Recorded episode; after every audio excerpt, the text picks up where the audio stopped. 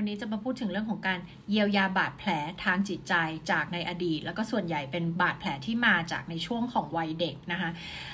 ทำไปหลายวิดีโอแล้วว่าทำไมต้องเยียวยาความเยียวยาการเยียวยาเนี่ยสำคัญยังไง แล้วการที่เราไม่เยียวยาเนี่ยมันส่งผลกระทบ ต่อความสัมพันธ์ต่างๆ ในชีวิตต่อผลลัพธ์ในด้านต่างๆ ของชีวิตต่อชีวิตต่อจิตใจ ต่อทุกอย่างแล้วถ้าหากว่าใครมีลูกก็ส่งต่อไปถึงลูกด้วยเนี่ยนะคะ ทำไมเราถึงต้องเยียวยาจิตใจ เยียวยาบาดแผลทางจิตใจของเราที่เกิดมาจากอดีต หรือที่เราเรียกว่า unresolved trauma นะคะ แล้วก็ทำวิดีโอ YouTube ลงไปเมื่อเร็วๆนี้นะคะ ที่พูดถึง 26 trauma ที่เกิดจากวัยเด็กนะคะ ซึ่งหลายๆคนก็ค่อนข้างเซอร์ไพรส์คือแบบ ไปฟังแล้วค้นพบว่าอ้าวฉันนึกว่าฉันไม่มี trauma แต่พอไปฟัง คือกลายเป็นว่าฉันมีหลายข้อเลยอะอย่างละนิดอย่างละหน่อย อันนี้เยอะบ้างอันนี้น้อยบ้างอะไรเงี้ยนะคะ ก็คือจริง ๆ แล้วทุกคนมีทรมาหมดแหละค่ะนะคะจากถ้าถ้าเราไม่มีทรมาเหมือนกับเราไม่เคยใช้ชีวิตอยู่ในโลกใบนี้นะ มันไม่น่าจะเป็นไปได้ถูกไหมคะ กับการที่เราจะไม่มีทรมาไม่มีบาดแผลทางจิตใจเลยนะคะ เพราะฉะนั้นเนี่ยนี่คือเหตุผลว่าทำไมทุกคนต้องมาเยียวยานะคะ ทีนี้คนก็ถามกันว่า เอ๊ะ แล้ว radical healing workshop จะคาดหวังว่าจะเจอกับอะไรบ้างเนี่ยจะบอกเลยว่าหลายคนกลัว กลัวอะไรก็คือกลัวว่าแบบ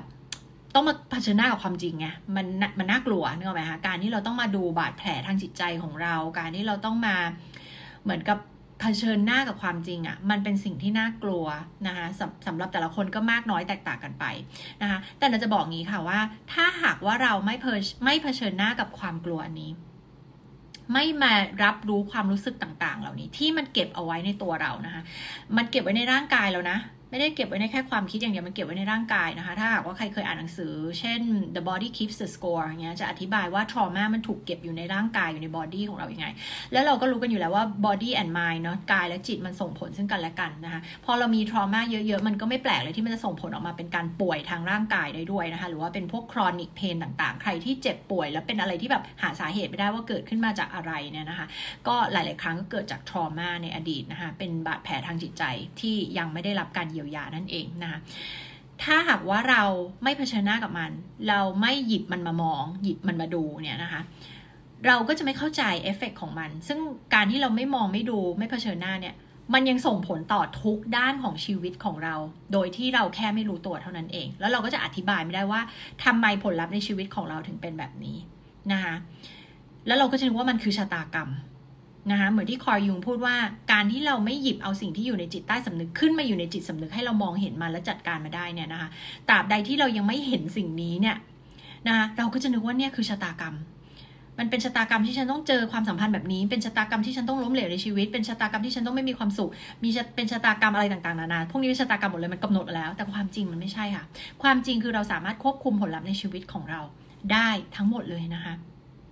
แต่เราอะต้องเลือกซึ่งอันเนี้ยคือคือสิ่งหนึ่งที่เราควบคุมได้คือเลือกที่จะพาตัวเองไปรับการเยียวยานะคะซึ่งในเวิร์กช็อปนี้ถามว่าคาดหวังอะไรได้บ้างนะคะคาดหวังบางคนบอกมาแล้วกลัวร้องไห้ไม่ต้องกลัวค่ะคือเราว่าได้ร้องไห้ทุกคนแน่นอนถ้าใครไม่ร้องเดี๋ยวเราจะทำให้ร้องไห้นะคะ เพราะว่าอะไร emotion พวกนี้ที่เป็นความเศร้าความโกรธความผิดหวังความเสียใจ การความเจ็บปวด การรู้สึกถูกหักหลัง อะไรต่างๆ เหล่านี้มันเก็บอยู่ในร่างกายเรามันไม่ได้ไปไหนค่ะ แล้วหลายคนบอกว่าอยากร้องไห้แต่ร้องไม่ออกอะนะคะ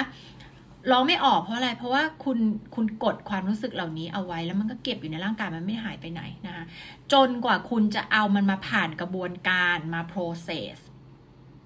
นะคะมา process ทีนี้มันไม่ใช่ทุกวันนี้เราจะไป process ที่ไหนก็ได้นี่ถูกไหมคุณต้อง process โดยมีผู้เชี่ยวชาญ มีกระบวนการที่จะช่วยให้คุณจัดการกับมันอย่างถูกวิธีนะคะเพื่อที่จะจัดการมันออกไปจากร่างกายของเราจากความคิดจากจิตใจของเรานะคะ แล้วก็มันไม่ได้หายไปไหน ไม่ได้ลบนะ อันนี้เข้าใจใช่ไหมคะมันไม่ได้มีการลบสิ่งนี้ออกไปจากตัวเราเรายังจำมันได้อยู่นะคะแต่มันคือเราแก้ดีไม่ได้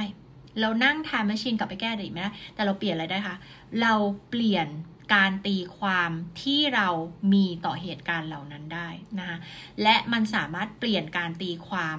ให้เป็นตามความเป็นจริง แล้วทำให้เราเกิดความสงบในใจกับเหตุการณ์ต่าง ๆ เหล่านั้นที่มันเคยเกิดขึ้นในอดีตได้นะคะ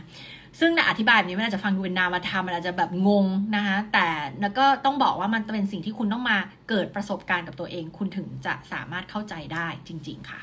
ก็เชิญชวนมาเข้านะคะ radical healing and cognitive rewiring ค่ะ มาเปลี่ยนแปลงความคิดความเชื่อที่มีต่อตัวเองนะ ใครที่รู้สึกไม่ดีพอ ไม่เก่งทำอะไรก็ไม่สำเร็จ ไม่มีความสุขสักทีสำเร็จเท่าไหร่ก็ไม่สุขสักที มาเจอกัน 25-26 พฤศจิกายนนี้ค่ะ